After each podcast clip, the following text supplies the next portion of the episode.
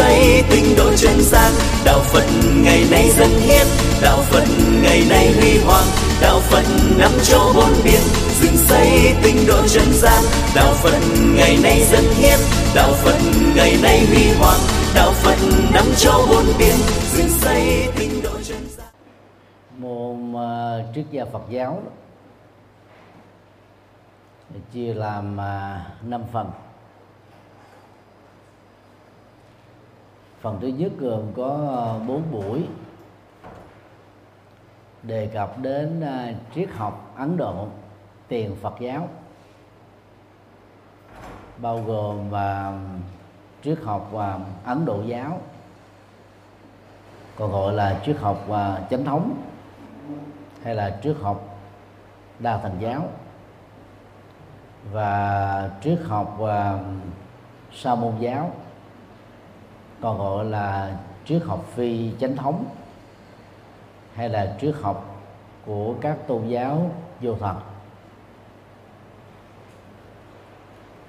và trên nền tảng đó đó, chúng ta đào sâu vào à, 62 triết thuyết Ấn Độ, đồng thời và trước thời của Đức Phật. Bốn bài này đó, giúp cho chúng ta có một bức tranh bao quát về bối cảnh triết học trước đạo Phật. Trong à, phần thứ hai đó, chúng ta khảo cứu về à, triết học của Đức Phật.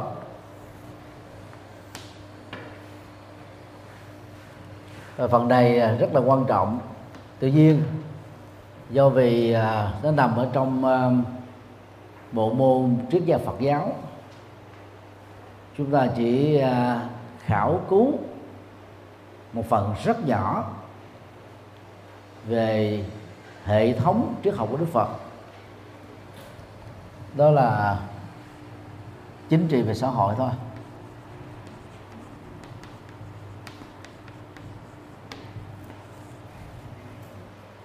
Những mạng còn lại đó, thì chúng ta đã học bao quát ở năm thứ nhất của chương trình gửi dân Phật học bao gồm và thế giới quan. Nhân sinh quan.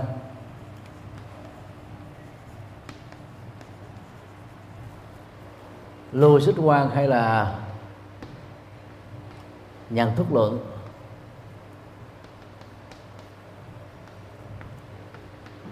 tu tập quan.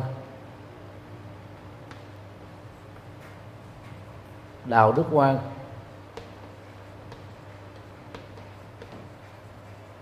và ở đây đó, mở rộng ra thì có thêm cái phần giải thoát quan đó là những mảng quan trọng của ờ, triết học Đức Phật.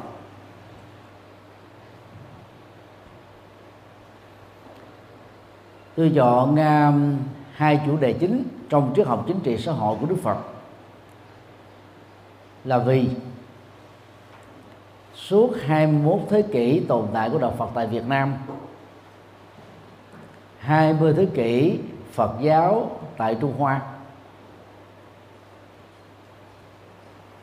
mảng triết học chính trị về xã hội của Đức Phật đó, ít được tăng đi truyền đạo quan tâm khi hình thành ra 10 tông phái Phật giáo tại Trung Hoa. Từ đó ảnh hưởng và phát triển 14 tông phái Phật giáo tại Nhật Bản. Ba tông phái tại Hàn Quốc mà ngày nay đó phát triển thành là 62 hệ phái. Và ba giáo phái chính tại Việt Nam gồm có Tịnh Độ Tông, Thiền Tông và sơ khể của Mật Tông. Thì những lời dạy minh triết của Đức Phật về chính trị và xã hội đó đã bị phớt lờ. Điều này đó nếu chúng ta đặt toàn bộ lời dạy của Đức Phật vào trong bối cảnh xã hội của các nước bị ảnh hưởng bị tranh giành bởi ý thức hệ nho giáo tại Trung Quốc, Việt Nam, Nhật Bản, Bắc Triều Tiên các uh, nhà sư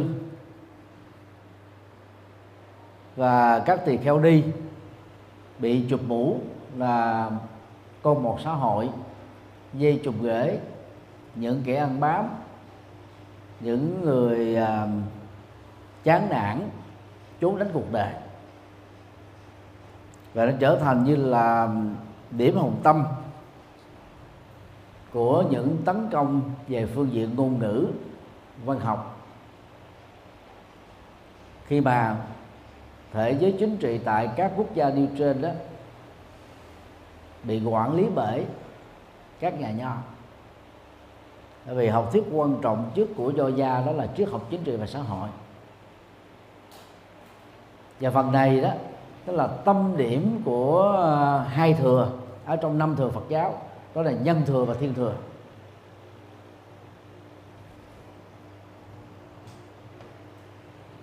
Ngày hôm qua thì hòa thượng thích thái hòa ghé thăm chùa giác ngộ.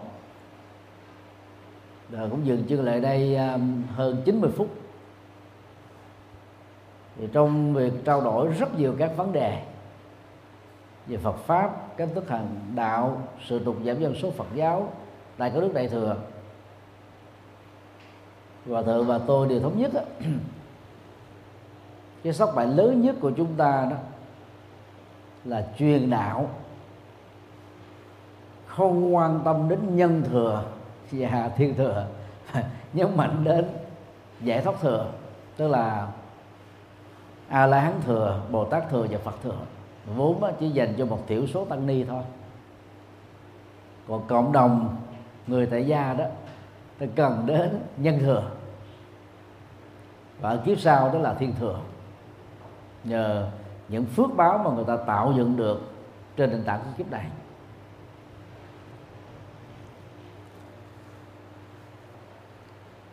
Một đạo Phật có năm thừa mà trong đó đó có thể nói là tám chín mươi phần trăm tổng số 36.000 bài kinh được Đức Phật giảng dạy nay để lại trong văn học Bali, văn học A Hàm, những văn học Đại thừa nhấn mạnh đến à, chính trị về xã hội.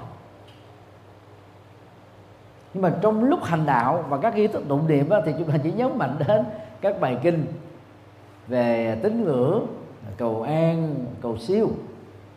Vốn rất là cần thiết nhưng mà nó không đủ được. Những thứ mà giới làm chính trị giới làm kinh doanh giới trí thức giới trẻ quan tâm đây chính là bốn lực lượng lãnh đạo đất nước ở hiện tại và trong tương lai. Chi phối về vấn đề quản trị và sự phát triển của một quốc gia.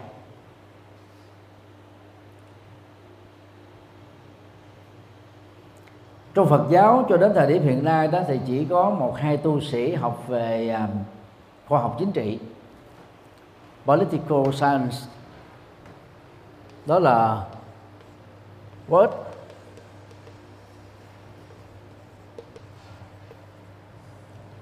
Cái ngành học này đó tại Việt Nam nó cũng chưa có phát triển. Khoa học và chính trị. Người đầu tiên là đại đức thích quang thuận. Hay trần quang thuận. Sau khi tốt nghiệp tiến sĩ về lĩnh vực này ở hoa kỳ trở về đó, rất tiếc là ông hoàn tục. Và tham gia chính trị làm đến bộ trưởng của chính đại Việt Nam Cộng hòa trước 75 từ giờ đó đó cho đến lúc ông mất cách đây vài năm đó, thì ông đã viết hàng loạt các quyển sách về lịch sử Phật giáo ở các quốc gia. Ở lĩnh vực này đó, thì à, ông Trần Quang Thuận đó là đứng đầu có nhiều đóng góp. Người thứ hai đó là ông Hồng Quang, người sáng lập ra giao điểm tại Hoa Kỳ. Tốt nghiệp thạc sĩ về chính trị học tại Mỹ. Và sau đó đó, vì hết học bổng nên ông ngừng và làm kinh doanh, làm báo. Dạ, và làm cái công việc dễ vật dễ hoạt các công giáo. Người thứ ba đó là thượng tọa thích thiện hữu khóa ba. À, tốt nghiệp thạc sĩ về chính trị học ở đại học Đại Ly. Đến à, năm 2000 đó thì sang à, Úc Châu để làm đạo. Thì cho đến thời điểm này đó theo tôi được biết là chỉ có ba người theo học cái ngành à, triết học chính trị và đây là một cái lĩnh vực rất quan trọng.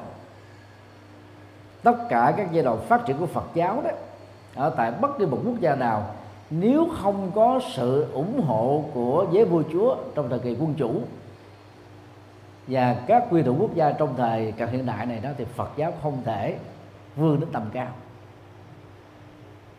Khi chúng ta không học lĩnh vực này đó, thì làm sao mình biết được những lợi ích những mặt tích cực của môn này để phát huy.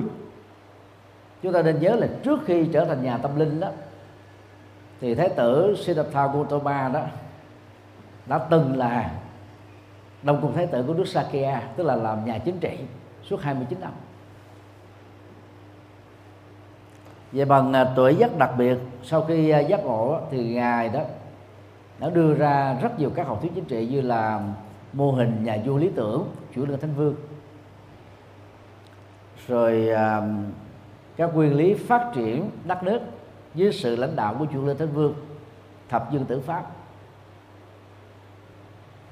Số lượng các bài kinh như thế là khoảng gần 10 bài.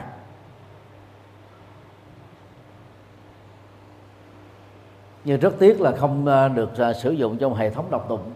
Cho nên là phần lớn tăng ni tại Trung Quốc, Việt Nam, Nhật Bản, Đông Bắc Triều Tiên đó hầu như là không hề biết gì về việc Đức Phật dạy chính trị và xã hội cho tu sĩ và cho Phật tử tại gia.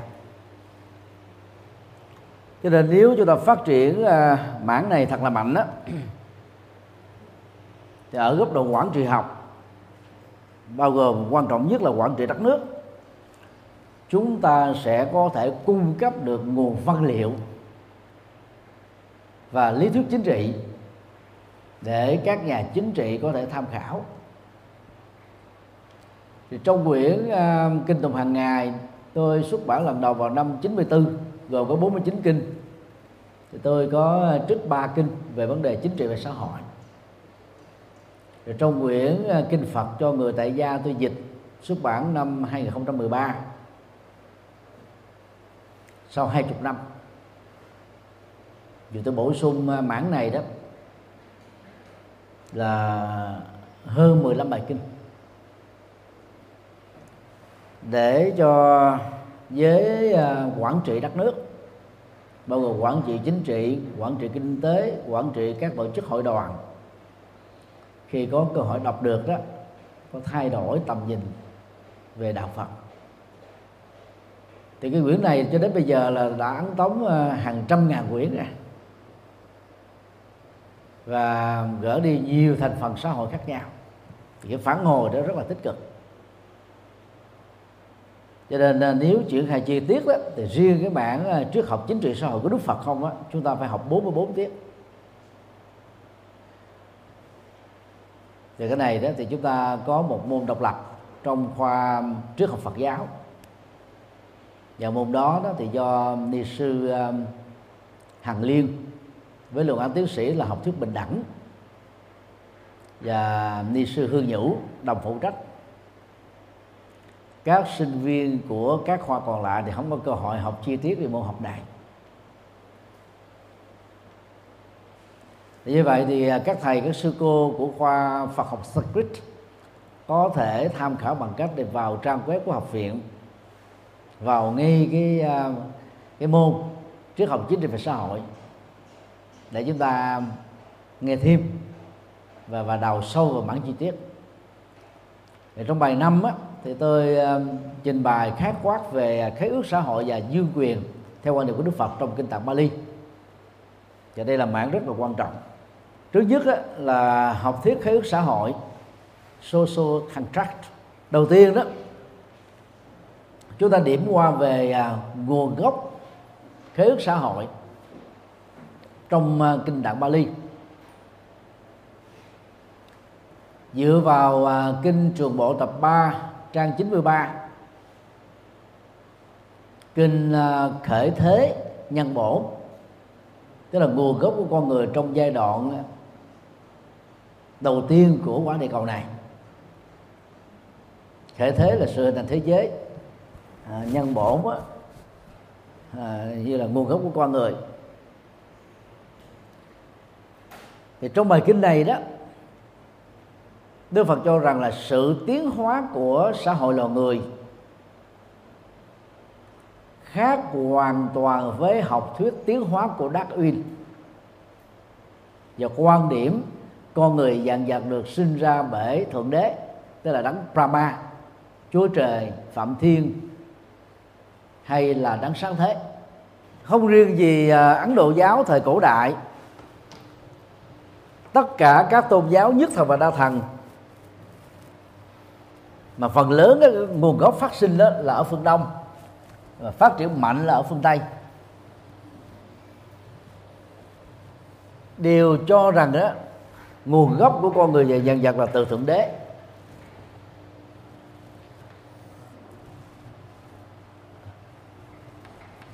Do đó chúng ta có thể đó là gọi, gọi là thuyết duy thuận luận. Chữ thần đây tức là thượng đế. Nhưng mà viết ở trong tiếng anh đó thì chữ thần là thượng đế viết là god với chữ g đó viết khoa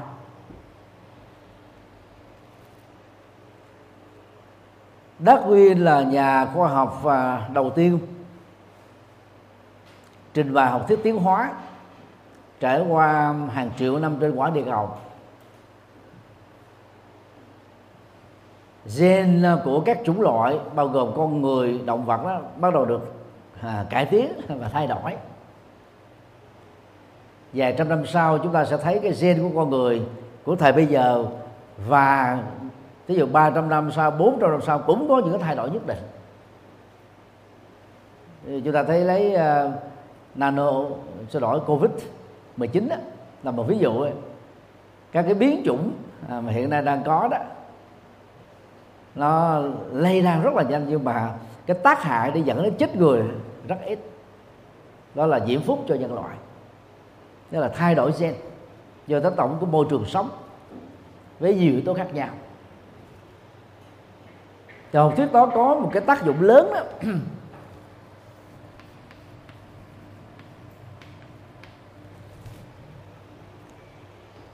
Là đã làm cho người ta không còn tin vào thuyết duy thần. Theo đó, thượng đế không phải là đấng sáng thế, tạo dựng ra con người dạng vật nữa. Cho đến năm 2022 này đó, phần lớn các trường đại học ở Mỹ, một nước được xem là tiên tiến nhất về giáo dục. Nếu hiệu trưởng hay là chủ tịch của trường đại học là một người công giáo hay là tin lành đó thì thông thường người ta sẽ cấm à, không cho giảng dạy học thuyết Darwin cho tất cả các sinh viên dù là học khoa nào. Vì về bản chất về học thuyết này đó là xóa sổ học thuyết duy thần hay là thay thế. Mà dưới cái sự phát triển của khoa học hiện đại thì các tôn giáo nhất thần và đa thần đó gặp những khó khăn lớn. Đó là ngày càng bị lộ diện. Các phương diện kém khoa học, phản khoa học, ngược lại với cái xu thế của xã hội. Người ta cái nếu mà đối chiếu với như lời Phật dạy đó, thì khoa học, kỹ thuật, công nghệ càng phát triển nhiều chừng nào đó, thì đạo Phật nó càng chói sáng chừng đó.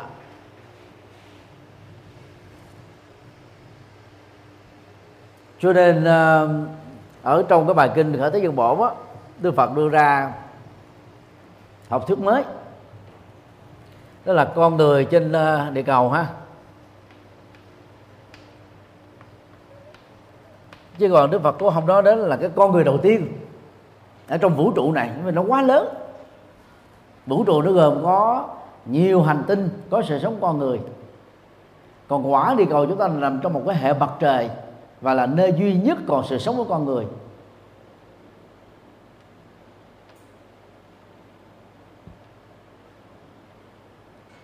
Thì theo bài kinh này đó, có một cư dân đến từ một hành tinh khác, nhưng mà đến bằng cách nào thì kinh không đề cập đến. Sau khi thưởng lãm các cảnh đẹp, rồi ăn trái cây, uống nước, săn thú ăn uống no nê. So sánh với cái nơi mà ông ta đã từng à, có mặt và sinh sống đó thì cư dân đầu tiên này cảm thấy là không muốn quay trở về nơi mà mình đã xuất phát và lớn lên. Cho nên đó cư dân đó đã trở thành người đầu tiên có mặt trên quả địa cầu của chúng ta dĩ nhiên là dù đó có nhiều món ngon, vật lạ, rồi đời sống dục lạc. Đặc biệt hơn cái quả địa cầu mà ông ấy đang sống, nhưng mà ông ấy vẫn cảm thấy rất là cô đơn. Vì có một mình. Cho nên trong lòng ấy mới khởi lên mỗi niệm là giá mà. Tại đây đó có nhiều con người như tôi. Thì sau một thời gian nó không lâu, có các cư dân nam, cư dân nữ đến từ các hành tinh khác có mặt ở trên quả địa cầu chúng ta. Và điều này đó đã làm cho nhân vật có đầu tiên này đó ngộ nhận rằng là từ cái tư duy và ước muốn của tôi rằng cần có người đồng loại ở đây là con người trên quả địa cầu này cho nên đó tôi đó, là đấng sáng thế. Tôi có đầu tiên mà tôi muốn cho nên những con người khác có mặt.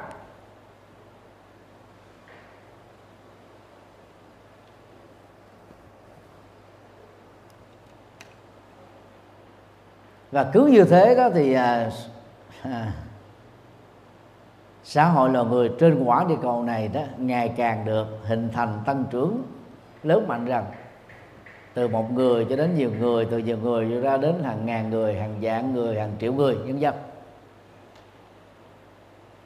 Như vậy học thuyết đó đó không bao giờ cho rằng con người là có nguồn gốc từ loài khỉ vượng và sư học hiện đại này cũng nói rõ như thế.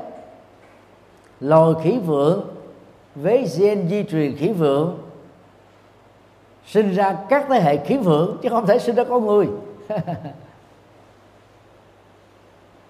Con người không thể sinh ra từ con khỉ con khỉ không thể sinh ra từ con gà con gà không thể sinh ra từ con vịt con vịt không thể sinh ra từ con ngựa con ngựa không thể sinh ra từ con lạc đà.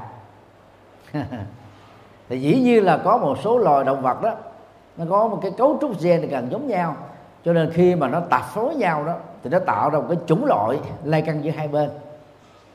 Ví dụ con lừa với con ngựa giao phối nhau trở thành sinh ra một cái con nó, nó là nửa ngựa nửa lừa nửa nửa ngựa.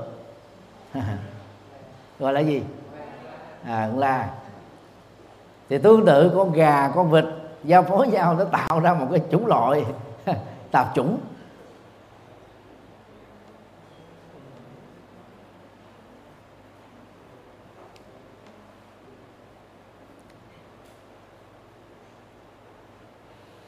Nếu như ờ, triết học duy thần của bà la môn giáo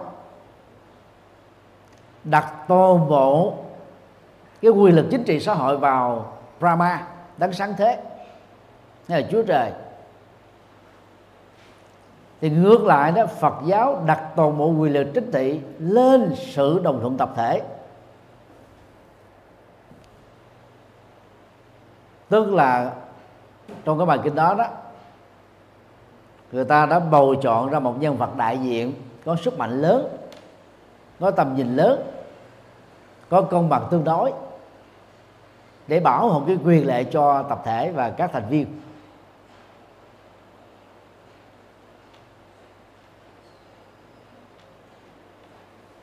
Như vậy, khế ước xã hội của con người được hình thành trên nền tảng, hướng đến tìm kiếm cái sự công bằng. Theo đó, luật pháp đã được người đại diện thiết lập với hai phương diện. Thứ nhất, ở phương diện công lý đó thì gồm có thưởng và phạt. Thưởng dành cho những con người có công, đóng góp, và phạt dành cho những người đó không tôn trọng sự công lý này, cái sự công bằng này. Và thứ hai đó là trên nền tảng của công lý, tạo ra sự ổn định xã hội. Và điều này đó, nó dẫn đến an ninh. Và thúc đẩy sự phát triển. Đất nước nào mà không có sự ổn định đó, thì phát triển làm sao có? Như vậy là bất cứ nước nào bị ngoại xâm tấn công, chẳng hạn như là Ukraine, ở tại châu đang diễn ra mấy tháng vừa qua, và Việt Nam chúng ta là trong ba ngày lịch sử bị 64 lần tấn công và xâm lăng của Trung Quốc. Gần 100 năm của thực dân Pháp 20 năm của đế quốc Mỹ. Và còn bị nội chiến phân hóa.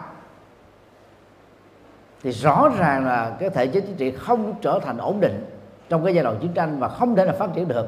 Bởi vì tất cả nó đổ vô vào trong súng ống, vũ khí, đạn dược. Và toàn bộ các cái hoạt động như là giáo dục, kinh tế, xã hội, văn hóa, pháp lý, dân sự, tôn giáo là gần như là bị đình chỉ gọi là rất là nhiều khó khăn.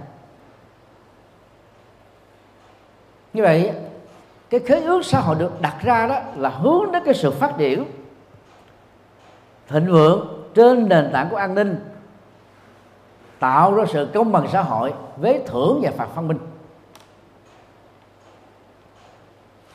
Cho nên trên nền tảng đó là đức phật đã hình thành ra một cái lý thuyết hướng xã hội, đó là chức năng của chính phủ phải đảm bảo được sự an toàn xã hội an toàn kinh tế an toàn văn hóa an toàn tôn giáo.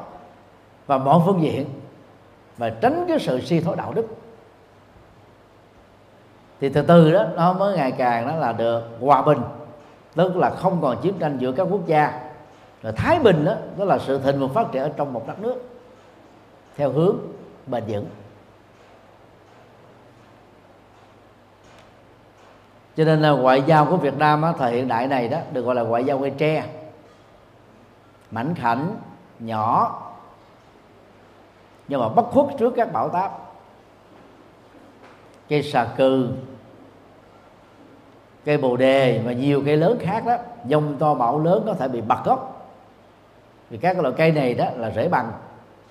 Nó khác với cây dầu cây sao đó là rễ cọc lâm sâu dưới đất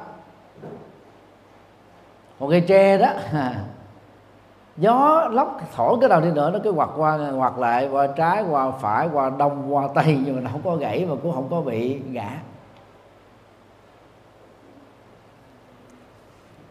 Tức là ngoại giao cây tre được hiểu là một cái lối ngoại giao. Khi mà đứng trước đó, bảo dông là các đất nước hung hãn ở bên cạnh chúng ta mà không để chiến tranh xảy ra. chiến tranh xảy ra là gian khổ. Còn những người ở bên ngoài nó khích đó, nó nói là đất nước về bạc nhược chính thể là yếu đuối à, chịu khuất khôn vân vân người ta chụp mũ du cáo sư đạt thực ra đó người ta chỉ làm làm rối loạn thôi. Chỉ cần có liều mạng là có thể ra trận để chiến đấu nhưng mà rồi được cái gì? Người dân thì chìm trong khổ đau cho nên đó nhà lãnh đạo giỏi đó là phải làm sao tạo ra được sự thái bình. Rồi hiện nay cái chính thể Việt Nam mình được sẽ là ổn định. Cho nên đó, các quốc gia làm về kinh tế đó, chọn Việt Nam để đầu tư lâu dài. Người ta đang tháo chạy khỏi Trung Quốc. Và Nga đó chắc chắn là sẽ bị khủng hoảng kinh tế lớn à, khi bị châu Âu cấm vận bởi cái cuộc tấn công của họ đối với Ukraine về cái chính trị không ổn định đó thì những cái tập đoàn lớn sẽ rời khỏi nước Nga. Trong à, mấy tháng vừa qua và sắp tới còn tiếp tục rời khỏi nước nga để đầu tư ở những quốc gia khác. Như vậy theo Đức Phật để duy trì cái sự công bằng và trật tự xã hội thì à, hai thành phần xã hội quan trọng đó đó là thành phần quản trị đất nước và thành phần đó, được quản trị. Đó là quần chúng hay là công dân. Và lý thuyết của Đức Phật đặt ra đó đó là quần chúng phải bầu chọn nhà vua. Nó khác với cái truyền thống. Con vua thì được làm vua con sải ở chùa thì có lẽ đa. Thì đây là một cái cái cuộc cách mạng về thể chính trị mà Đức Phật đưa ra. Chúng ta nhớ nha là có lẽ khi còn là thái tử đông cung đó, thì ngài cũng đã có một cái nhìn thoáng rồi không có chấp nhận cái mô hình gia truyền con nói của các cái thể chế vua chúa. Cho nên ngài không có chọn con đường làm chính trị. Làm chính trị ngài chỉ kế thừa thôi. Giỏi hay không giỏi, có đức hay không có đức, có tài không có tài, có năng lực không có năng lực. Hễ mình là thái tử đông cung, thì tự động khi vua chết là được truyền ngôi. Và hiện nay cái mô hình mà quản trị ờ, tự viện của chúng ta cũng rơi vào tình trạng đó à, mình là đệ tử lớn. Rồi mình sẽ được là bổ nhiệm trụ trì sau khi bổn sư qua đời. Thì đó nó không thúc đẩy được cái sự à, đóng góp. Nó tạo ra tính ý lại. Cái dậm chưa tại chỗ thì có làm phật sự không làm phật sự. Chùa đóng cửa quanh năm không làm gì hết. Vẫn là chủ trì như ai. Nó làm sao khích lệ được sự đóng góp. Nên là nếu mà đưa ra cái lý thuyết đó, nhà vua phải được dân bầu à, thì chúng ta thấy là lý thuyết này đã tự động phủ định toàn bộ các cái lý thuyết có trước đó tức là vua chúa dựa vào huyết thống dựa vào màu da. Và đây là học thuyết mà đức phật đó là xóa sổ bốn ờ, giai cấp. Giai cấp vua chúa giai cấp tôn giáo giai cấp uh, thương gia giai cấp uh, nông nô và đây là một cái à, sự à, cách mạng xã hội rất quan trọng của đức phật. Cũng rất may đó là xã hội ấn độ á, là một xã hội về bản chất là dân chủ. Cho nên những lý thuyết mới mang tính à, có lệ cho nhân loại nói chung và người ấn độ nói riêng đó đã không bị liệt vào nhóm nổi loạn. Và do đó Đức Phật vẫn bình an vô sự trong suốt 45 năm truyền bá chân lý của Ngài chứ nếu mà ở những quốc gia hàng cực đoan khác á, Đức Phật đã rất có thể bị ám sát rồi. Trong cái thời gian một vài năm sau khi ngài giác ngộ thôi. Bởi vì nhiều cái tư tưởng cách mạng của ngài đó như là sụp đổ các nền tảng thể chế chính trị vốn có hàng nghìn năm. Chúng ta thấy là Chúa Giêsu Kitô đó đưa ra một số học thuyết cách tăng của ờ, do thái giáo là đã bị tuyên án tử hình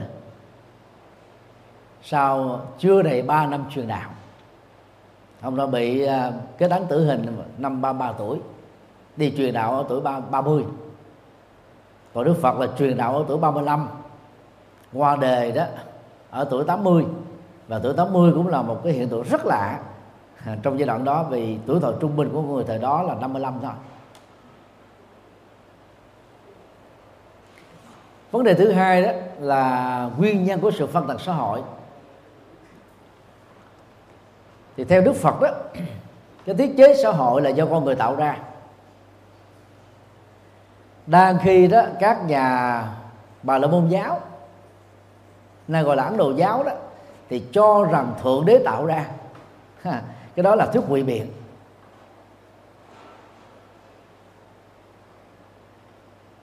Và chúng ta thấy là cái cái hình ảnh, hay gọi là ảnh dụ đó được các triết gia tôn giáo bà la môn nêu ra rất là khôn ha? Rất là quỷ biển, Brahma đấng sáng thế tạo ra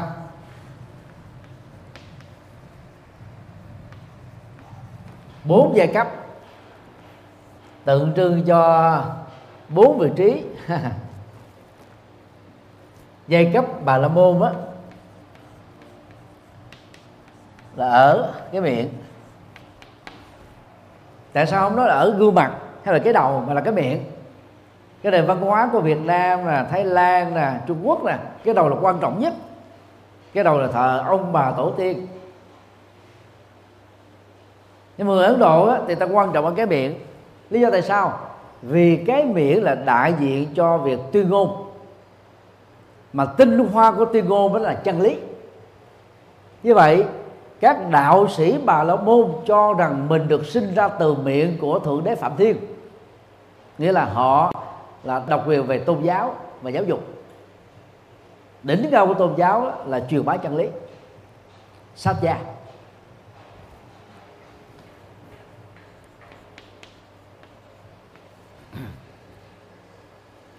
giai cấp sắc đế lệ đó, thì cho mình nó sinh ra ở à, cái vùng ngực. Hay là cái bả vai. Ngực và vai đó thì tượng trưng cho sức mạnh thể chất sức mạnh cơ bắp. Và Ấn Độ Pakistan Bangladesh Bhutan Nepal Afghanistan Iran Iraq đó là những nước này đó đều có chung một cái nền văn hóa. Thể hiện cái sức mạnh đó qua cái cơ thể hình chữ V và sáu mối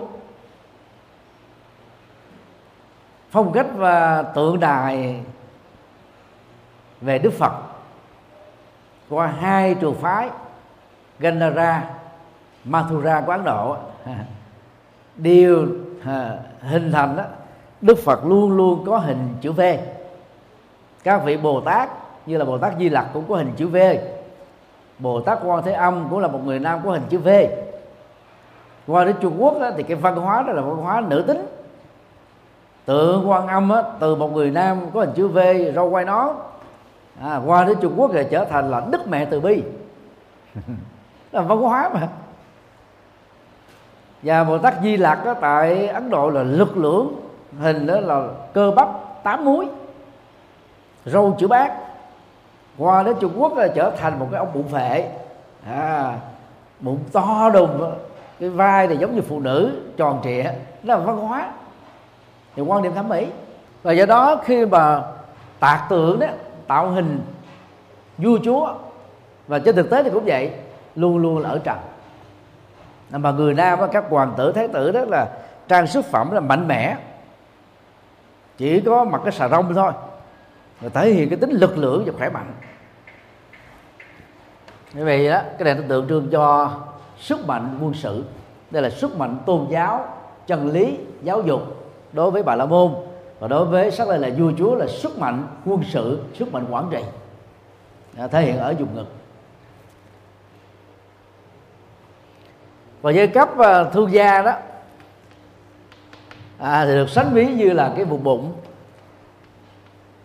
Bụng là cái nơi mà tiếp thu thức ăn tiêu hóa thức ăn chu cấp cái sự tồn tại của một cơ thể. Tượng trưng cho kinh doanh. Trên nền tảng của lý thuyết kinh tế. Và giai cấp và thủ đà la. Sukra sinh ra ở vùng chân. Mà chân là cái thấp nhất, nhưng mà là chịu đựng cho toàn thân. Tượng trưng cho nông nô. Oxy nô lệ. Thì các nhà bà la môn ngụy biện đó người ta mới đưa ra lý thuyết rằng đó, thượng đế đó là người tạo ra cái sự phân công lao động hay là phân công xã hội. Trên nền tảng quỷ biện rằng là không có ai có thể đa đang làm hết tất tần tật mọi thứ cho nên mỗi người phải có một sở trường khác nhau đóng có một vai trò khác nhau góp phần giúp cho cái xã hội đó được phát triển nghe rất là hấp dẫn. Nhưng mà là quỷ thuyết. Chứ thực tế đâu ai được quyền chọn nghề nghiệp của mình đâu. Còn vua thì được làm vua. Sinh ra à, có tài có tài. Đều được làm vua. Nếu đó là thái tử đông cung. Và đức phật có phủ định đó, à, đây là một cái lý thuyết ngụy tạo lấy thượng đế vốn có thật ra đã làm bình phong. Cho người ta không dám đấu lại kháng cự lại chống đối lại lý thuyết bất công đó. Và Đức Phật đưa ra đó là hãy để cho mọi người tự do chọn lựa nghề nghiệp của chính mình bằng nghiệp. Karma tức là cái nghiệp khi mà được lặp đi lặp lại một cách có tổ chức, có hệ thống, tạo thành thói quen, và cái đó trở thành là nghề.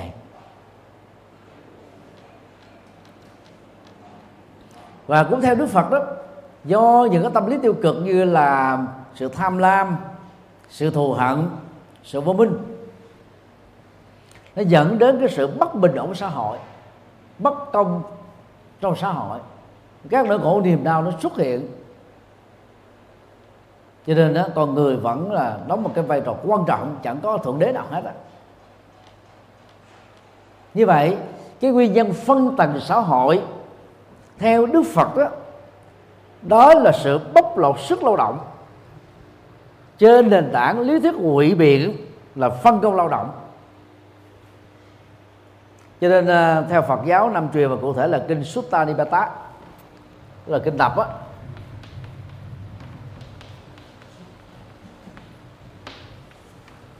Thì Đức Phật á, có hình tướng được mô tả đó là vào cái tuần lễ thứ năm,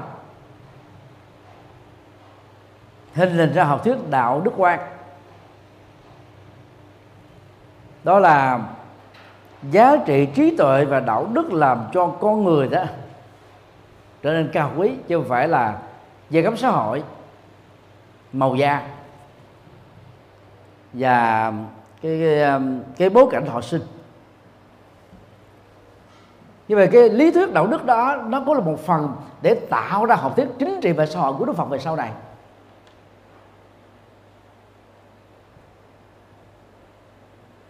Và điều này nó cũng tương đương với cái bài à, kinh uh, Jataka tập 1 trang à, 92 93 trong triết học của ta tiêu chuẩn ưu tiên trong xã hội được phân định không dựa vào giai cấp mà lệ thuộc hoàn toàn vào đạo đức và trí tuệ.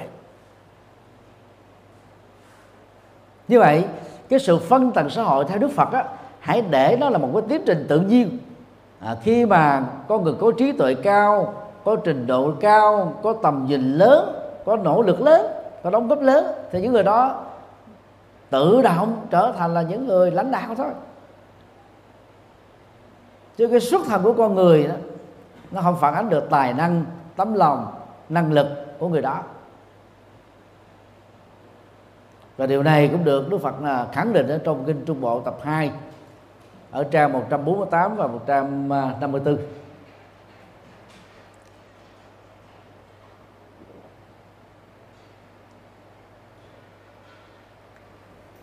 thì theo um, uh, Radevis người có công thành lập hội thánh điện Bali và khởi xướng phong trào phiên dịch kinh tạng Bali ra tiếng Anh rất thành công. Bằng cái sự thống kê thì có ít nhất là 8,5% phụ nữ gia nhập vào đi đầu của Đức Phật đó, xuất thân từ giai cấp xuất ra tức là giai cấp nông nô cùng đinh. Nhưng lại trở thành đó là những vị cao ni với đạo đức nghề sáng đóng góp nhiều cho Phật giáo. Thế bộ từ điển uh, Bali English Dictionary được uh, ông và một đồng nghiệp biên soạn đến giờ này là chưa có quyển nào ngang tương đương chứ đừng nói là qua mặt được vào cái thời điểm đó là thế kỷ thứ 19 chưa có vi tính như bây giờ. Cái cách thống kê thì là bằng tay. Từng cái mục từ thuật ngữ, nhân danh, địa danh, tựa đề bà kinh. Ông trích dẫn, so sánh, đối chiếu những điểm tương đồng dị biệt, rồi xuất xứ từng số trang, số tập. Có chỗ luôn cả số dòng vì bây giờ mà nếu chúng ta dùng cái hệ thống máy vi tính đó, các phần mềm đó để mình truy thì rất là dễ bấm lên là nó xuất hiện ra liền. Nhưng mà là ngồi tổng hợp trở lại để tạo ra một từ điển. Một ngàn mấy trăm trang có đầy đủ những thông tin tế thì quả thực đại tài. Thì cũng nhờ cái cách làm của ông rất là tinh tế đó có được những cái thống kê rất là hấp dẫn. Nhưng điều này cho thấy là cái sự phân tầng xã hội đó chỉ là một cái sự lừa bịp thôi còn xã hội cao và thấp, vị trí ờ, có giá trị không có giá trị là nó lệ thuộc vào nghiệp riêng và nghiệp chung của mỗi con người, cũng như sự đóng góp hay là sự không đóng góp của người đó cho xã hội.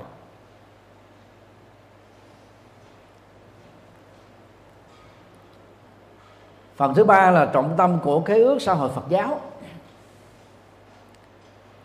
Thứ nhất là thuyết chủ quyền đồng thuận.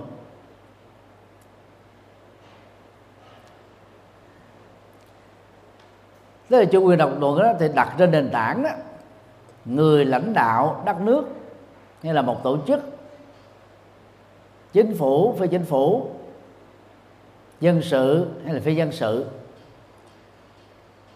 phải dựa vào sự đồng thuận của đại đa số. Thế đây là cái nền tảng của học thuyết dân chủ về sau này. Thứ hai đó là nguyên lý quản trị bầu cử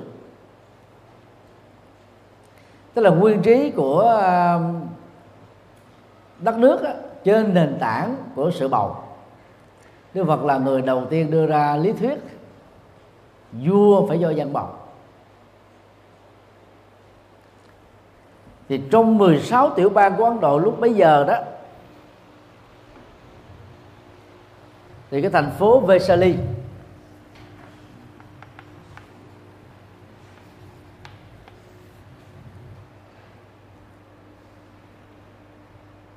được mô tả đó là một mô hình chính trị dân chủ đầu tiên trên toàn cầu.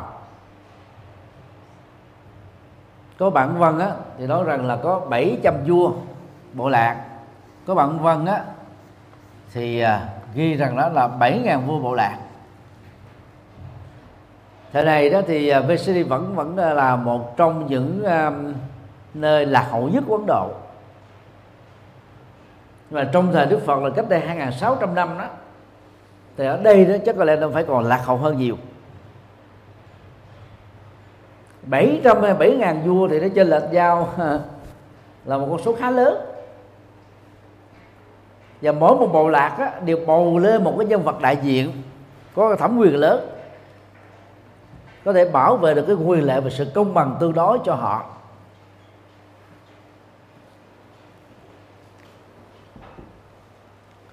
Và Đức Phật đó cũng tình cờ đề cập đến vấn đề này. Trong kinh khởi thế dân bổ, và nếu chúng ta đặt ra một câu hỏi đó, tại sao với tội giác của Đức Phật đến năm thứ thứ sáu, ngài mới thành lập giáo đoàn ni? Mà không phải là năm thứ nhất, hay là năm năm sau đó?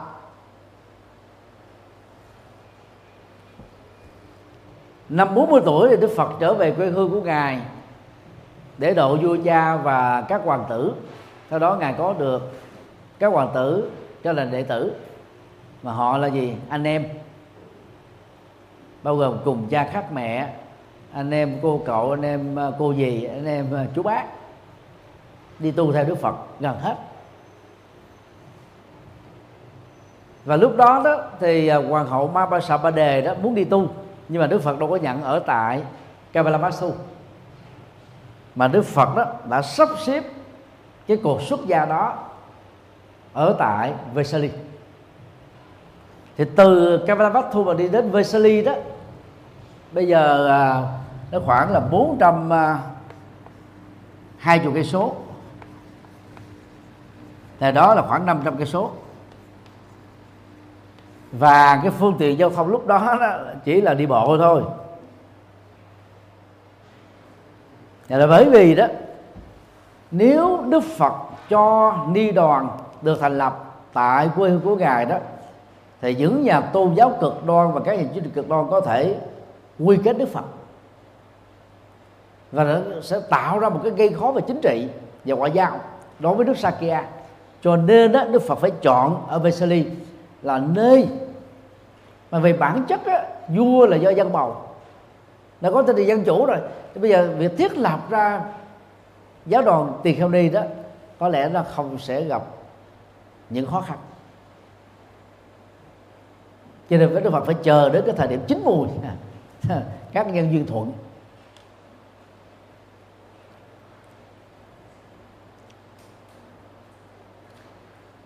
Điều thứ ba kiến xã hội đó phải đặt trên nền tảng và nguyên lý nhà vua phải là người thông thái. Khi đồng thời phải là philosopher. Vua triết gia hay là triết gia nhà vua.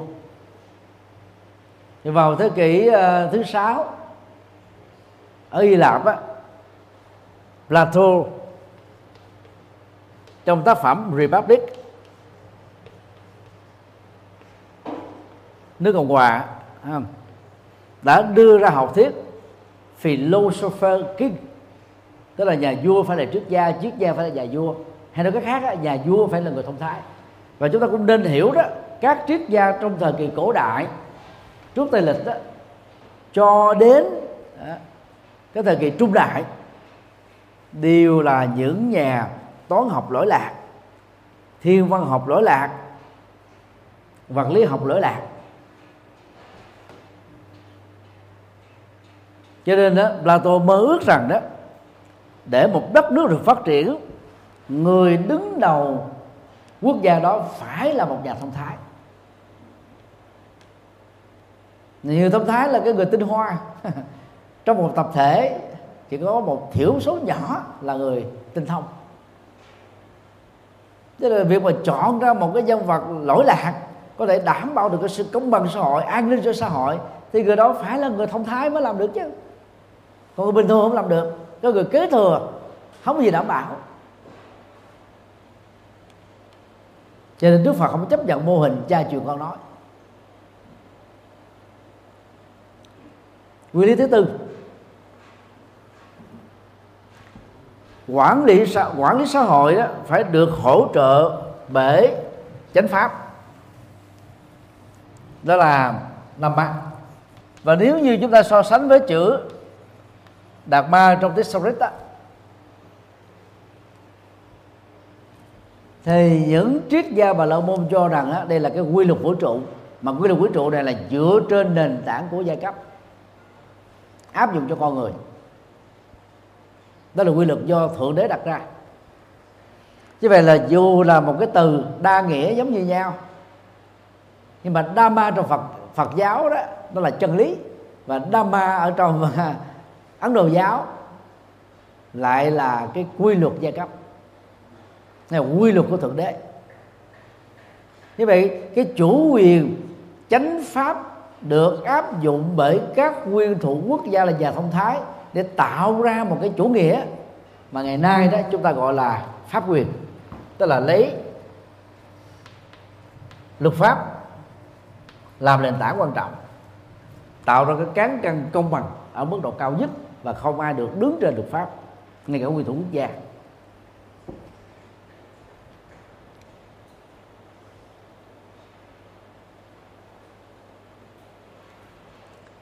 Ở nguyên lý thứ năm thì đức phật cho rằng đó quản trị chức năng buộc các nguyên thủ quốc gia phải đảm bảo an ninh cho hệ thống xã hội kinh tế cho đất nước và đảm bảo được các cái quyền của con người. Chúng ta dùng các ngôn ngữ hiện đại. Cho nên đó chủ nghĩa pháp quyền đó sẽ tạo ra nền tảng đó và hỗ trợ cho chủ nghĩa pháp quyền này. Thì đức phật á, hình thành ra học thuyết vinaya và nó là một cái chuỗi của các luật về sila tức là luật đạo đức. Như vậy, vị vua lý tưởng, tức là chuyển lương thánh vương, cai trị đất nước phải đặt trên ba nền tảng. Pháp quyền, tức là lấy giới luật làm đầu. Chứ lỗi lấy pháp luật làm đầu và cái pháp quyền này đó được hỗ trợ bởi chân lý. Và chân lý này đó là triết lý Phật dạy. Và đồng thời nó được song hành bởi đạo đức. Thì cái xã hội pháp quyền đó đó sẽ được vững mạnh, trở thành như một cái kiền ba chân. Để cho mà chân vạc đó. Đây là pháp luật. Đây là giới luật. Đây là chánh pháp ba hệ giá trị quan trọng.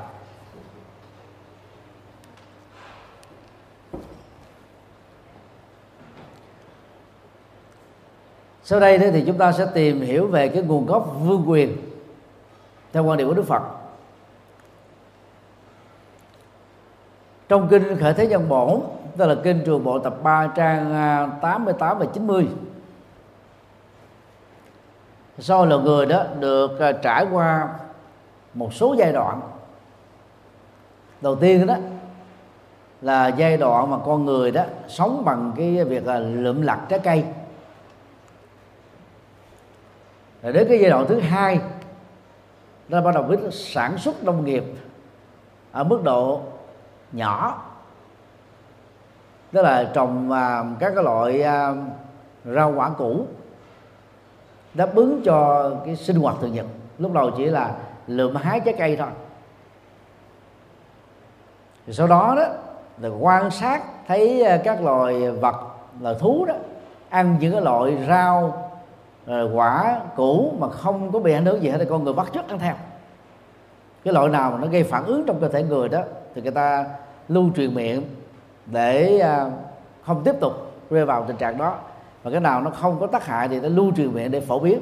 Từ đó đó để có được cái lượng thức ăn khi mà cái số lượng con người được tăng trưởng theo số lượng ngày càng nhiều, thì cái nguồn sản xuất nông nghiệp bắt buộc phải được bổ sung.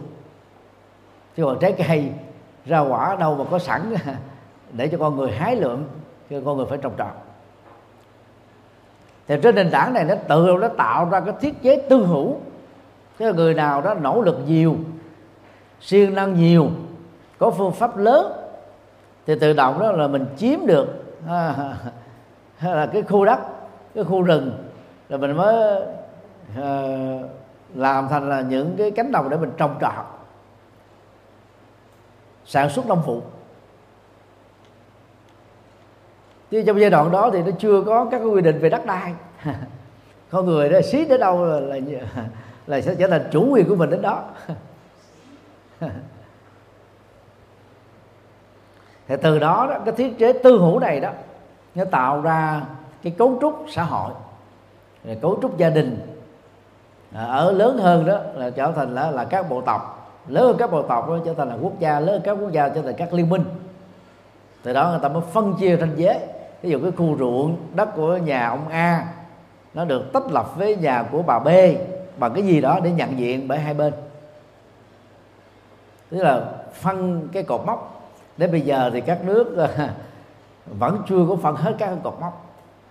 Giữa Việt Nam với Campuchia, Việt Nam với Trung Quốc, Việt Nam với Lào mà vẫn còn chưa phân chia xong á.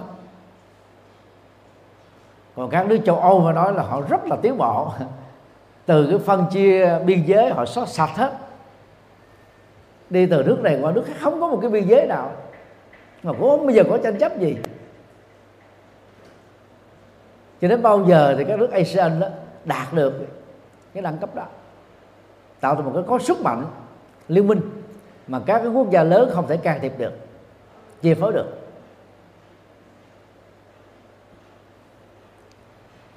Và khi mà phân chia ra các ranh giới à, từ nhà này với nhà kia làng này với làng kia bộ tộc này với bộ kia quốc gia này với quốc gia kia thì lúc đó, đó người ta bắt đầu thiết chặt cái an ninh.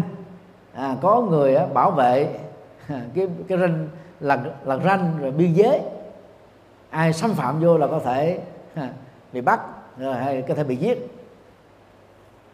Rồi từ đó đó nó mới dẫn đến cái tình trạng á, là có người lao động nhiều có người lao động ít người sở hữu nhiều có người sở hữu ít là dẫn đến tình trạng là gì? Trộm cắp. Cái là kẻ lừa lao động hoặc là lao động không có thành quả thì phải đi ăn trộm ăn cắp đi lừa đảo những người thành công hơn mình. Thì sự lừa dối bắt đầu nó được lây lan trong xã hội sự phạm pháp bắt đầu được diễn ra. Cho nên tạo ra các tệ nạn xã hội và cái người đại diện à, của bộ lạc bộ tộc đó phải là người có sức mạnh nghiêm trị được răn đe được để đảm bảo được cái sự công bằng và an ninh cho các thành viên ở trong bộ lạc bộ tộc của mình. Do đó cái việc mà thưởng phạt đã được đặt ra và các người được bầu chọn đó thì được gọi đó là Maha Samata đó là người đại diện lớn. Người có thẩm quyền lớn. Có uy lực lớn. Và người này đó sẽ góp phần ổn định xã hội ở một mức độ tương đối. Và cái từ này đó tương đương với từ hiện đại là gì? Trưởng các bộ tộc. Trưởng làng xã. Trưởng quốc gia. Tùy theo ngữ cảnh mà chúng ta dịch ở mức độ phạm vi lớn hay là nhỏ. Và trong cái thể giới chính trị dân chủ đó người đó là người được đảng à, của người đó bầu ra để làm đại diện lãnh đạo đất nước. Về về bản chất đó, thì cái trật tự và an toàn xã hội là do nhân vật Sama xin lỗi Maha Samata thiết lập bằng nền tảng của luật. Thì lúc đầu của nó đó là chúa của các cánh đồng thôi. Nhưng mà các cánh đồng ruộng, dựa trên cái sản xuất nông nghiệp mà. Thì về sau này đó, nó được nhân rộng trở thành như là một bộ tộc, rồi sau đó là một quốc gia.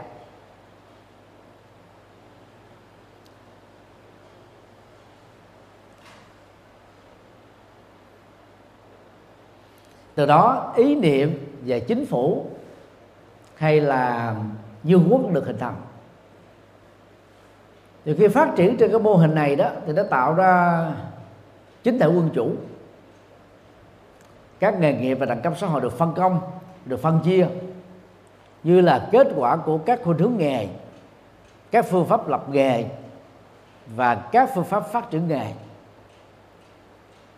Nhân vật được gọi là, bầu ra đó, có chức năng đảm bảo phúc lệ phát triển đất nước trên nền tảng của thưởng và phạt. Thì trong ờ, Jataka, chuyện ờ, 270 mô tả rằng đó, cái nhân vật được gọi là vua, được gia dân bầu đó, có một thân thể tráng kiện, đẹp trai, có nhân đức và có trí tuệ. Cái tiêu chí rất là cao dĩ nhiên là không có tráng kiện thì không thể đảm bảo được trật tự xã hội. Bởi vì quản trị đất nước thời kỳ cổ đại đó phải có sức mạnh thể chất. Kể ngựa giỏi bắn cung giỏi đánh kiếm giỏi à, đánh võ giỏi binh pháp giỏi. Chứ mà không á, lực lượng khác mạnh hơn tấn công chiếm đóng lật đổ liền. Cho nên là thân thể phải tráng kiện. Còn đẹp trai không đó là chuyện khác và đẹp ở đây đó, đó là cái cơ thể học thôi. Chúng ta thấy là 32 tướng đại nhân được mô tả trong kinh tạng Bali đó nó là văn hóa Ấn Độ chứ không phải là phải văn hóa Phật giáo nha được đạo Phật sử dụng lại. Maha Bukala ha? Gọi là Maha Burisa thì đại nhân á không nên hiểu là nhân vật đẹp trai nha mà là nhân vật vĩ đại. Nhân vật vĩ đại đây được hiểu là gì? Là nhân vật kỳ tài. Nhưng mà Trung Quốc á, vì đặt nặng về quan niệm thẩm mỹ cho nên khi mà dịch ra Trung Quốc thì 32 tướng đại nhân này trở thành là 32 tướng đẹp. Rồi 80 tướng hảo. Thực ra đó nếu chúng ta ráp nói 32 tướng này đó, thì chúng ta sẽ trở thành là một vị nhân chứ không thể là một người đẹp được. Và cái quan niệm à, nhân tướng của ấn độ cổ đại nó rất là mê tín quý vị. Tức là lấy một cái chủng loại động vật nào đó nó có cái đặc tướng đó mà các loài khác không có thì gọi là cái tướng siêu việt. Ví dụ như ờ, uh, kỹ vượng á thì có hai cái tay trước hai cái chân trước đây nè nó dài quá đầu gối. Cho nên mới tạo ra là gì? Hễ người nào mà có cái tay dài quá đầu gối người đó là nhân tài trí tuệ thông minh. Đó là một tướng thông minh. Bây giờ ở thủ đô Delhi còn có cái cái ờ, cột đồng đó, mà ngày xưa vua đó thử nhân tài là gì? Cứ kêu ta là đứng như này tròn ra sao? Mà nếu 10 ngón tay mà đang xen nhau được đó là nhân tài được tuyển vô làm quan liền. Mấy người được như thế hiếm lắm. Những người lùn như tôi là dính viên không được rồi rồi người lùn thì cái tay không thể dài được. Chỉ có người cao thì tay nó mới dài. Nó rất là máy móc. Thứ hai là gì? Tướng tóc xoắn tóc quăng giống như mấy ông và châu phi đó là thông minh. Bây giờ đâu có cái, cái, bằng chứng gì cho thấy là ai tóc quăn là người đó thông minh đâu. Dân châu phi đó thì cái phát triển tri thức là chậm hơn à, dân da vàng. Và dĩ nhiên là chậm hơn nhiều so với da da trắng. Nhưng mà những người tóc xoắn đó thì rất là khỏe mạnh về thể chất cho nên là họ thích hợp với gì? Đánh bóng nè rồi ờ, đồ vật nè thể thao nè chỉ có sau này từ thế kỷ thứ 19 về sau này nhất là thế kỷ 20 đó thì mới có những người da đen đó là giỏi về khoa học nhờ học ở Mỹ.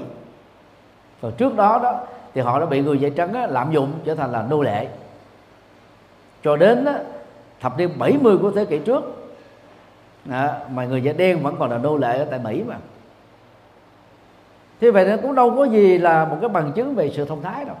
Và thứ ba đó là lỗ mũi à công công xuống thế này à, tôi có lỗ mũi hay không công xuống. Hỏi việc ra tôi gọi là lỗ, lỗ mũi ghét á. Ở mức độ vừa phải thôi chứ không phải nó quá xuống nhiều. À, thì cái người nào có lỗ mũi mà quặp xuống chút xíu đó thì gọi là thông minh. Như vậy là trong 32 tướng đại nhân đó là có ba cái tướng thông minh. Tai dài cái lỗ mũi quặp xuống và tóc xoắn.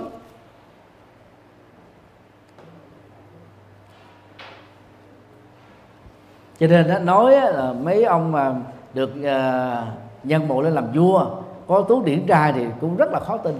Nhưng mà tướng lực lưỡng ha cái cơ thể hình chữ V đó là ok là bởi vì á không ông nào mà không có tập luyện thể chất. Mà tập luyện thể chất thì tự động là cái cơ thể phải phạm vỡ mới, mới bảo vệ được đất nước mình chứ. Cho nên điển trai được hiểu theo nghĩa đó tức là cơ thể 6 múi đến 8 múi. Khái niệm vua Raja được mô tả trong kinh văn Phật giáo đó, phải là một người gương mẫu. Và có cái chức năng đó và nhiệm vụ là hướng dẫn công dân sống với chân lý và đạo đức để tạo ra sự công bằng, na gia. Cái quan trọng nhất là của ông vua hay là quy thủ quốc gia đó, phải tạo ra được công bằng. Và đây là một trong những nền tảng quan trọng của học thuyết dân chủ và các học thuyết chính trị thứ hai đó là sama tức là bình đẳng giai cấp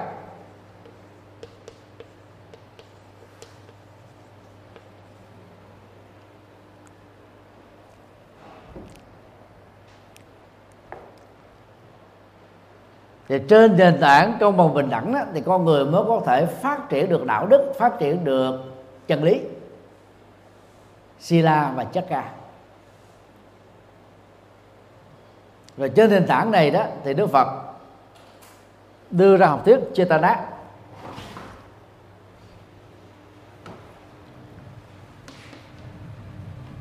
thường được dịch đó, bởi hòa thượng bên châu là tác ý. Nhưng mà thực ra từ này nó có nhiều nghĩa. Trong ngữ nghĩa này đó, nên dịch đó là tự do ý chí. Gọi là ý chí tự do. Đó là dịch là ý chí, hay là ước nguyện. hay là cái khởi tâm, hay là móng tâm. Và trong từ à, chính trị xã hội đó đó là ý chí tự do. Như là toàn bộ nghề nghiệp của con người, vị trí xã hội của người đó lệ thuộc vào cái việc lựa chọn tự do ý chí đó. Cho nên trên nền tảng này đó, về phương diện sinh học, về phương diện nhân chủng học, mỗi con người đều bình đẳng thì học thuyết bình đẳng của đức phật là dựa trên nền đẳng này. Chứ không thể dựa vào huyết thống hay là màu da.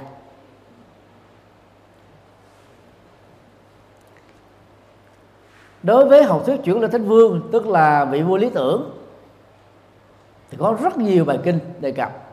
Xin uh, trích dẫn cái tân chi tập 1 trang 109 tân chi tập 3 trang 145 trở đi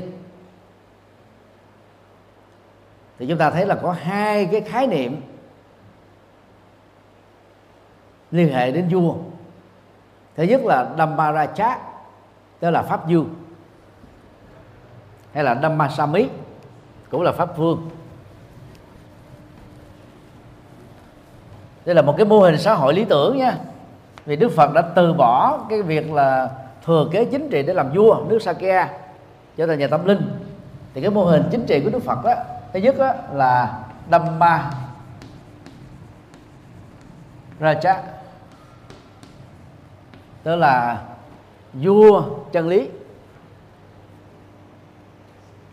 King of truth. Và đức phật và các vị a la hán thực tập theo chân lý được đức phật truyền bá, đạo đức được đức phật thực tập, thiền định được đức phật truyền trao, thì sẽ trở thành là Dhammaraja và tăng đi đó, nếu tu tập thì có thể đạt được cái đẳng cấp này. Vấn đề khác nhau là tính thời gian thôi. Và cái này đó để đóng góp về vấn đề thăng tiến hay là chuyển hóa tâm.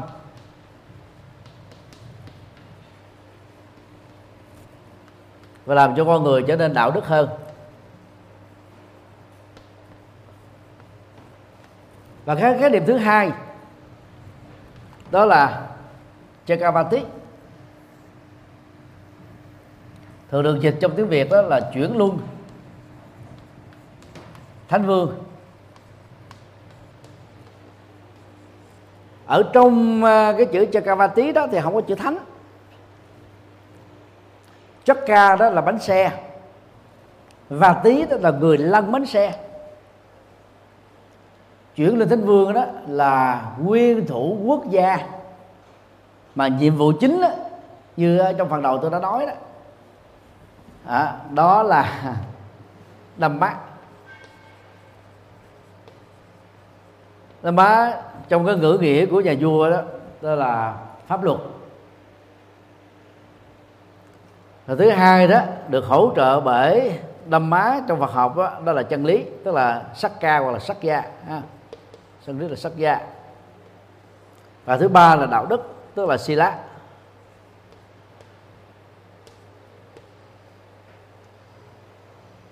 cái vì cái nhiệm vụ của vị trưởng linh thế vương đó phải làm được ba phương diện. Đó là thiết lập cái chủ nghĩa pháp quyền, lấy luật pháp làm nền tảng, có thưởng và phạt công minh, và hỗ trợ cái thể chế chính trị đó, luật pháp đó bằng chân lý và đạo đức của đức phật thì vị vua đó được xem là gì? Lăn chuyển bánh xe. À lăn chuyển bánh xe. Và lăn chuyển bánh xe đây nữa là bánh xe luật pháp, bánh xe chân lý, và bánh xe đạo đức.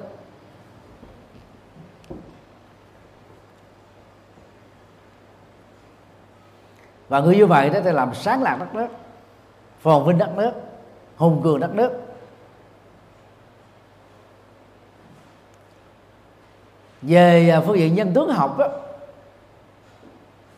thì kinh trường bộ tập 2 trang à, 17 trung bộ tập 2 trang 134 chuyển lương thánh vương Dhammaraja xin lỗi à, Chakravati và pháp dương đều có cái điểm giống nhau. Đó là 32 tướng đại nhân. đó, tức là tướng quý đó. Có ba và hai tướng quý. Nhưng mà ráp lại một cách máy móc á, thì chúng ta sẽ có một người dị dân chứ không thể là người đẹp được. Thì cái cấu trúc dân thể của ba và hai tướng này nó dị hợm lắm. Ví dụ như là con vịt đó, là loài động vật duy nhất mà năm cái cái, cái ngón chân của nó đó à, được nối kết bởi cái màng chân. Các loài khác không có gà không có gà thì năm ngón chân nó giống như năm ngón tay của con người thế này. Nó tách ra hết. Nhưng con vịt á, thì nó đang xen nhau dính lại nhau. Rồi mở một cái màng à, thì ba mươi hai tướng đại dân có cái tướng đó. Nếu một người nào mà có tướng đó làm sao mà đẹp được không vậy không thể nào đẹp được. Và cái này đó được hiểu là gì? Người phi thường người vĩ đại. Như vậy đó là tướng quý tướng lạ không phải là tướng đẹp mà là tướng mà chúng ta có thể thấy là gì? Đó là nhân vật kỳ tài. Quan điểm nhân tướng của Trung Quốc và và, và Ấn Độ là khác nhau hoàn toàn. Về giá trị đó thì cả hai nhân vật tức là pháp dương và chuyển lên thánh dương đều xứng đáng được dựng tháp tôn thờ sau khi qua đời. Luôn tiền đó thì chúng ta cũng nên nhớ đó. Dựa vào kinh đại bát nước bàn trong kinh trường bộ và đại bát nước bàn trong uh, ấn bản của đại thừa bản hán đó. Chỉ có ba đối tượng được à, dựng tháp thờ thôi. Thứ nhất đó là bậc giác ngộ tức là pháp dương. Thứ hai đó là a la hán. Thứ ba đó là chuyển lương thánh vương. Như vậy, ở phương diện này, chuyển lương thánh vương xứng đáng được tôn vinh ngang bằng như đức phật. Về phương diện sau khi chết. Như ngày nay đó thì à, Phật giáo Việt Nam mình lạm dụng tháp. Hễ hòa thượng trụ trì mà chùa có đất nhiều đó à, trước khi chết là xây tháp rồi. Mà nếu cái chùa đó tồn tại dài thế kỷ, thì sau thời gian á, toàn bộ đất chùa đó trở thành là đất tháp. Tháp hết à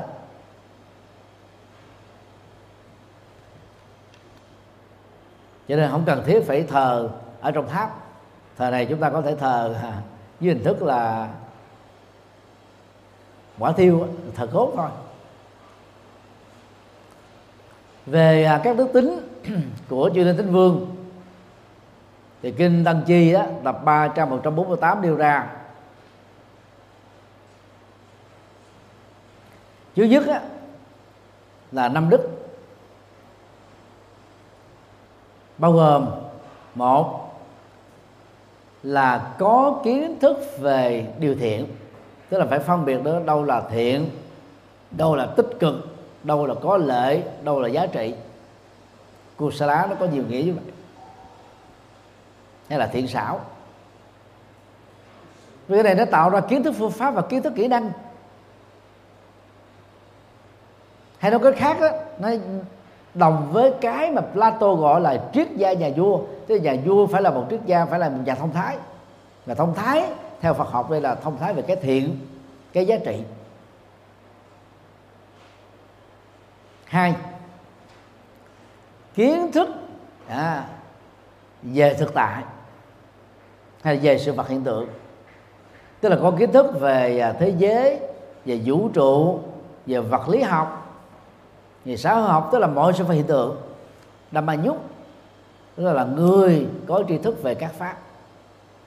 Người có hiểu biết về đâm ba tá tức là pháp tánh thì gọi là đâm ma nhúc.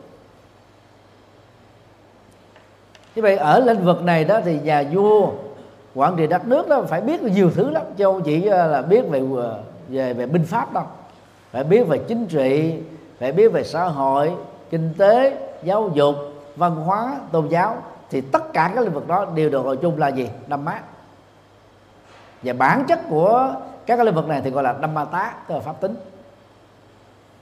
Ba, kiến thức về sự trừng phạt. Mata nhút mata đó là trừng phạt. Trừng phạt tội phạm, bao gồm là tội tử hình, tội chung thân, tội mấy chục năm, tội vài năm, tội vài tháng tội phạt tiền tội phạt ờ, dưới các hình thức khác nhau. Bởi vì ờ, xã hội muốn bình ổn mà không có phạt ờ, nó không có tính răn đe. Bốn kiến thức về thời cuộc. Kala nhúc kala đó là thời gian. Mình có thể đó là thời cuộc ha ở phạm vi rộng nghĩa hơn. À, trong cái bối cảnh xã hội đó giai đoạn à, giai đoạn đó thì à, chúng ta phải thích ứng với xã hội thích ứng với thời cuộc và thời cuộc đó, nó gắn kết với thể chế chiến tranh. Xin lỗi thể chế chính trị. Thì mỗi một cái giai đoạn lịch sử, nó có một cái thể chế chính trị, cai trị. Nắm về thời cuộc tức là nắm được các thể chế chính trị. Năm là có kiến thức về các giáo xã hội. Barisa nhúc Barisa tức là các hội đoàn, các tổ chức, các cộng đồng, các cộng đoàn các nhóm xã hội. Trong kinh tăng chi đó, Đức Phật đề cập đến các cộng đoàn, các nhóm xã hội nhiều nhất trong các tôn giáo.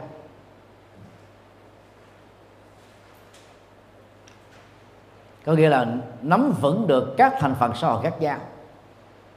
Xã hội nào có đặc điểm gì, sở trường, sở đoản, thành phần nào đó, mạnh về cái gì, yếu về cái gì, nắm được, biết được thì mới có thể quản địa đất nước. Thì đây là năm đức cực kỳ quan trọng của chuyển lên thánh vương. Cho nên nếu chỉ có cha truyền câu nói không là sao đảm bảo được cái này? Cái này đòi hỏi đến học.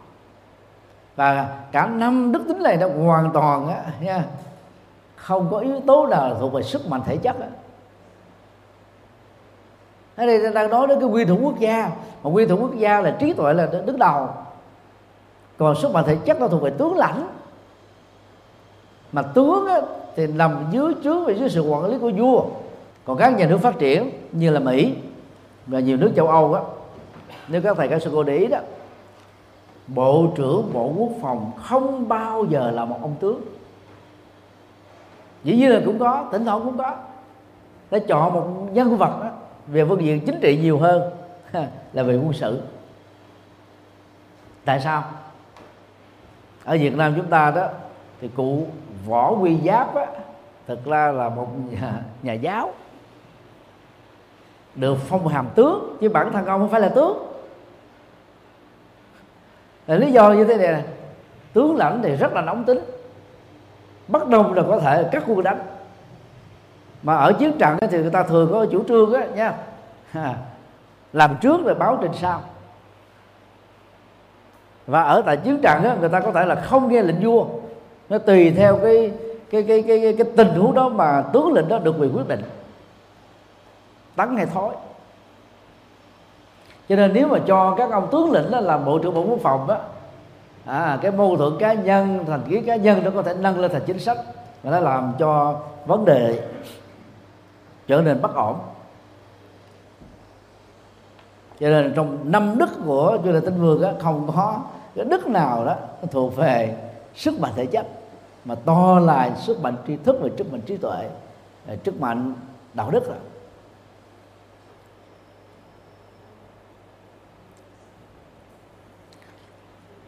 về tính sở hữu đó thì kinh Trung Bộ sẽ là trường bộ tập 3 trang 163 tăng chi tập 4 trang 5 gồm có 7 báo. Thất bủ. Thứ nhất, chất ca. Ba lá đó là bánh xe quyền lực. Cái chất ca đó thì tại sao nó được tượng trưng cho là quyền lực đó?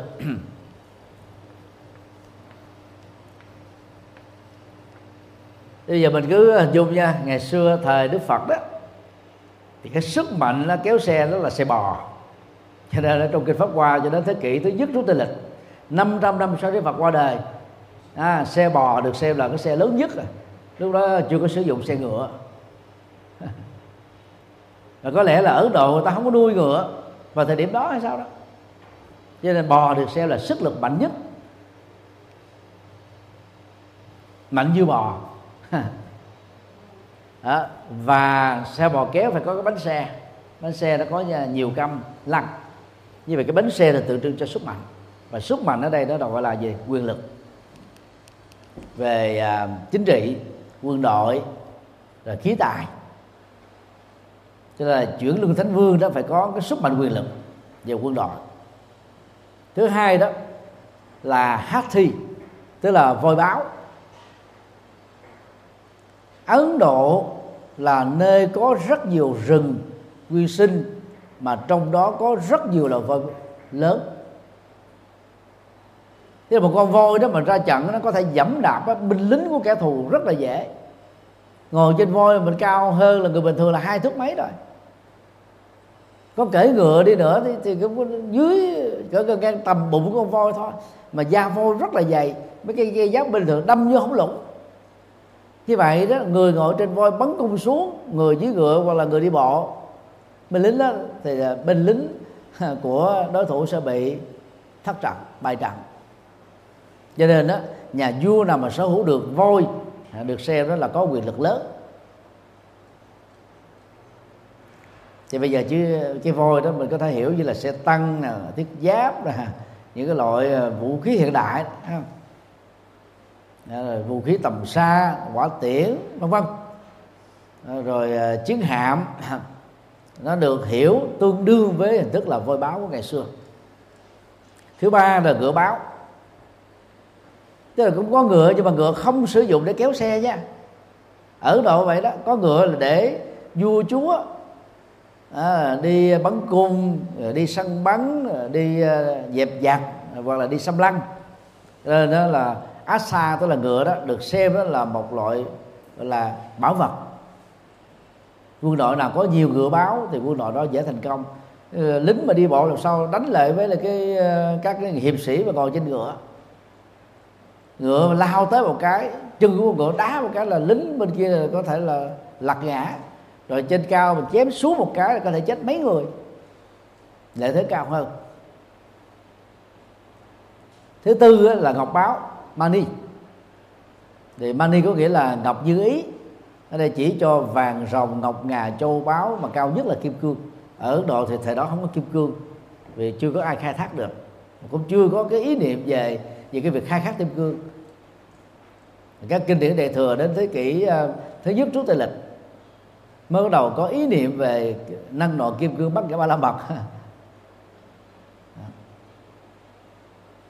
Có kim cương thì cái là có tài sản đó. Ngọc ngà châu báu tài nguyên quốc gia. Thứ năm á, là có vợ báo iti tức là hoàng hậu phải là người nhân đức phải là người đàng hoàng. Thì ông vua ông mới an tâm quản trị đất nước chứ bà vợ và bà lăng văn.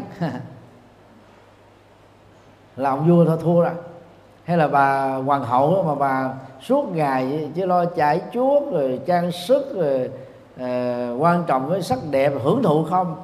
Thì ông vua thì ông đam mê sắc dục làm sao quản trị đất nước? Cho nên yếu tố vợ của vua rất là quan trọng. Thứ năm gia chủ báo Gahabati. Tức là có à, các công dân. Chữ gia chủ đây mình được hiểu là công dân nhé à, công dân phải là công dân yêu nước công dân tiên tiến công dân giỏi về kinh tế công dân thông thái. À, công dân có có tinh thần đóng góp cho quốc gia. Và có nhiều loại công dân như thế thì đất nước mới mạnh được. Thứ sáu đó là có thứ bảy là có thủ tướng báo Bariya Yaka. Tức là có à, cái người à, quản trị đất nước thay cho vua lãnh đạo à, các tướng lĩnh quan dân quan võ để đưa đất nước ngày càng phát triển. Và trên nền tảng của bảy loại báo mà một vị vua chúa lên thánh à, có thể đạt được Đức Phật đề cập đến đó là bảy tài sản thánh mà người xuất gia cần phải có. À, tài sản à, niềm tin tài sản đạo đức tài sản à, số hộ cá nhân tài sản số hộ xã hội tài sản à, bác học đa văn tài sản mua xã và tài sản trí tuệ. Thì như vậy đó à, Dhammaraja là phải sở hữu được là thất thánh tài. Còn Chakavati thì phải sở hữu được bảy báo. Về thế giới vật chất. Cho ta thấy là nó có hai cái cái cái, cái khái niệm đối lập nhau mà hỗ trợ cho nhau. Và Đức Phật Thích Ca đó là đại diện luôn cả hai lĩnh vực này thì khi còn là thế Đức Đông Cung ngài cũng đạt được yếu tố đó. Và khi đi xuất gia trở thành Phật đó thì ngài trở thành là đỉnh cao nhất của của Dhammaraja rồi. Thì trong cộng đồng Phật giáo thế giới đó thì Tây Tạng là một đất nước rất là đặc thù ngoại lệ. Về bản chất đó, thì uh, Mật Tông đó, là một phần của Mahayana.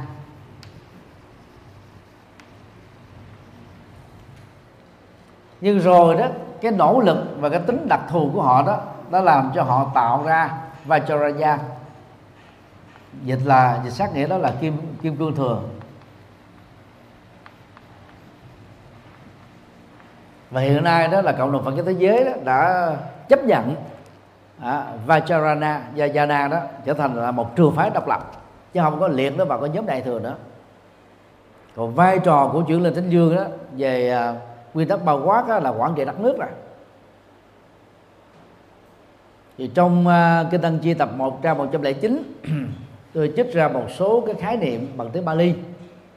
Phản ánh cái vai trò của chủ Lê Thánh Lương một mô hình nhà vua hay là nhà quản trị đất nước lý tưởng theo quan điểm của Đức Phật. Thứ nhất đó là vị vua chân chính giải quyết các vấn đề dựa vào pháp đầm mâm, Java, Nisaya. Vị vua trưởng là thánh dương phải là người tôn trọng chánh pháp. Đâm mâm, Sakaranto. Hoặc là Dhammam Garu Karanto là người ngưỡng vọng tức là thờ kính chánh pháp. Dhammam Abhachaya Mano. Là người lấy chánh pháp làm tiêu chuẩn. Dhammaketu hoặc là lấy chánh pháp làm tiêu chí. Đầm ma đà vô. Hoặc là lấy chánh pháp á, xem chánh pháp là chúa là vua của mình. Đầm ma đi ba tê vô và chăm sóc bảo vệ thần dân bằng chánh pháp. À, Dhammikam Rakha Rarang uh, ờ, Gutin uh, à, Samvidahati đó là những cái khái niệm rất là đặc thù. Mà ở phần đầu đó, tôi đã đề cập đến đó là ba phương diện đó là luật pháp chân lý và đạo đức.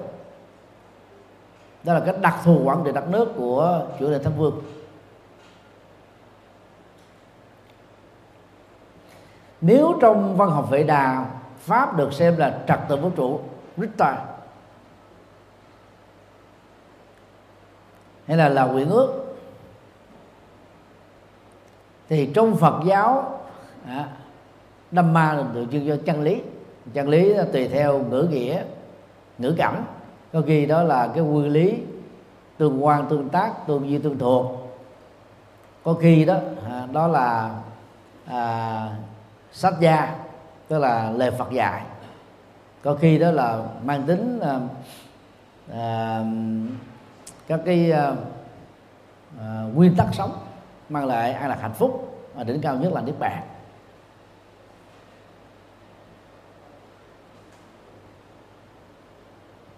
Cái vai trò của chủ linh thánh vương đó là tôn trọng và bảo vệ chủ quyền của đất nước. Tức là không cai trị đất nước bằng bạo lực. Asatheda cũng không cai trị bằng sự trừng phạt. Adandena mà cai trị bằng sự giáo hóa. À, đâm ma nhé và khích lệ mọi người đó thực tập đạo đức. Cụ thể đó là năm điều đạo đức Panchasila thì đó là cái cái đặc thù của chữ linh thánh vương. Thứ hai đó là bảo vệ sự sống của thần dân và mọi loài. À, trong kinh trường bộ tập 3 trang 61 chữ linh thánh vương phải trông coi bảo vệ đất nước bảo vệ quân đội bảo vệ người dân bảo vệ người cao quý bảo vệ giới tu sĩ bảo vệ giới gia chủ các cư dân và thậm chí là bảo vệ tất cả các loài động vật tức là giữ biên cương bờ cõi không cho giặc ngoài sông tấn công. Ờ, trong kinh ờ, tương cương tập 1 116 đó, thì chuyển lên thánh vương không sát hại, cũng không để cho ai bị giết, không cưỡng bức và không để ai bị cưỡng bức, không khổ đau và không để ai gây khổ. Cai trị muôn dân bằng quyền lý bình đẳng. Đầm mì nhát. Sao mì nhát? Đó. tức là lấy cái bình đẳng, cái công bằng xã hội đó à, áp dụng trên trên người dân. Ở một phạm vi tôn giáo đó thì chuyển lên thánh vương. Trong ờ, kinh ờ, trường bộ tập 3 trang 61 bảo hộ sự tu tập của các sa môn và bà la môn. Samana rama nesu, tức là người bảo hộ. Rama đó là các tôn giáo hữu thần. Samana đó là các đạo sĩ của tôn giáo vô thần. Như vậy đó, không có phân biệt tôn giáo mà phải bảo hộ cho các đạo sĩ đó có còn được đóng góp như vậy thì nó tương đương với bây giờ là gì? Tôn trọng quyền tự do tôn giáo tự do không tôn giáo của của con người. Về về cái cái uh, điểm được tâm linh thì chuyển lên thánh vương được Đức Phật khuyên ở trong kinh Trường Bộ tập 3 trang 62 là phải đi tham vấn các nhà lãnh tụ tôn giáo tham vấn về điều thiện điều ác tham vấn về những điều đáng khen đáng trách tham vấn về vấn đề nên tránh và nên theo. À, những điều nên làm nên làm những điều phúc lệ và hạnh phúc. Bởi vì bản thân của nhà chính trị không giỏi bằng các nhà tôn giáo về lĩnh vực này. Thì chúng ta thấy là trong rất nhiều kinh Đức Phật đề cập đến điều đó thì đó là cái mô hình là chuyển luân thánh vương rất là đặc thù. Được Đức Phật đề cập nhưng rất tiếc là mô hình này đó ít được các tăng ni diễn giảng cho các phật tử tại gia nghe. Và các nhà làm chính trị cũng không hề biết về vấn đề này. Thế bởi vì à, đã trải qua nhiều thế kỷ đó chúng ta chỉ à, giới thiệu một cái đạo Phật giải thoát thôi.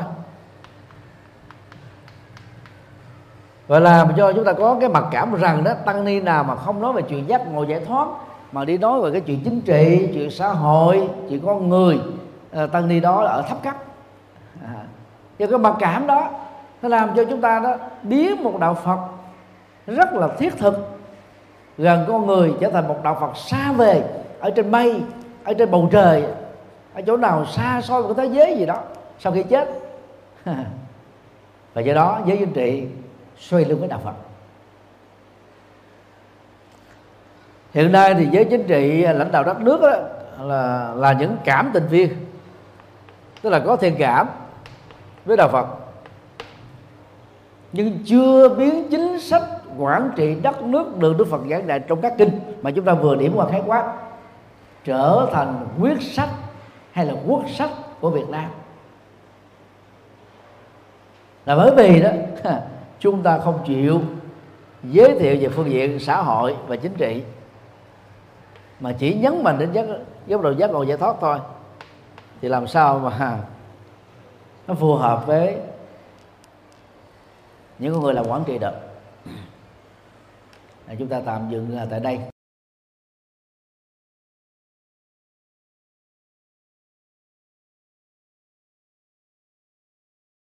Đạo phật ngày nay dân hiến đạo phật ngày nay huy hoàng, đạo phật năm châu bốn biển, dựng xây tinh độ chân gian. Đạo phật ngày nay dân hiến, đạo phật ngày nay huy hoàng, đạo phật năm châu bốn biển, dựng xây tinh độ chân gian. Hãy cùng tham gia cùng quỹ đạo phật ngày nay để mang tình thương đến với mọi người. Tham gia thành viên, đóng góp tịnh tài vào vốn quỹ gốc được cộng dồn để sản sinh lợi nhuận hàng tháng từ lãi suất ngân hàng nhằm phục vụ các sứ mệnh của quỹ hoặc đóng góp tham gia trực tiếp các hoạt động của quỹ tham gia phụng sự viên, đóng góp tịnh lực vào đội ngũ phụng sự viên để cùng tham gia hỗ trợ các hoạt động của chùa giác ngộ và quỹ nói riêng, cũng như các hoạt động phát triển phật giáo nói chung.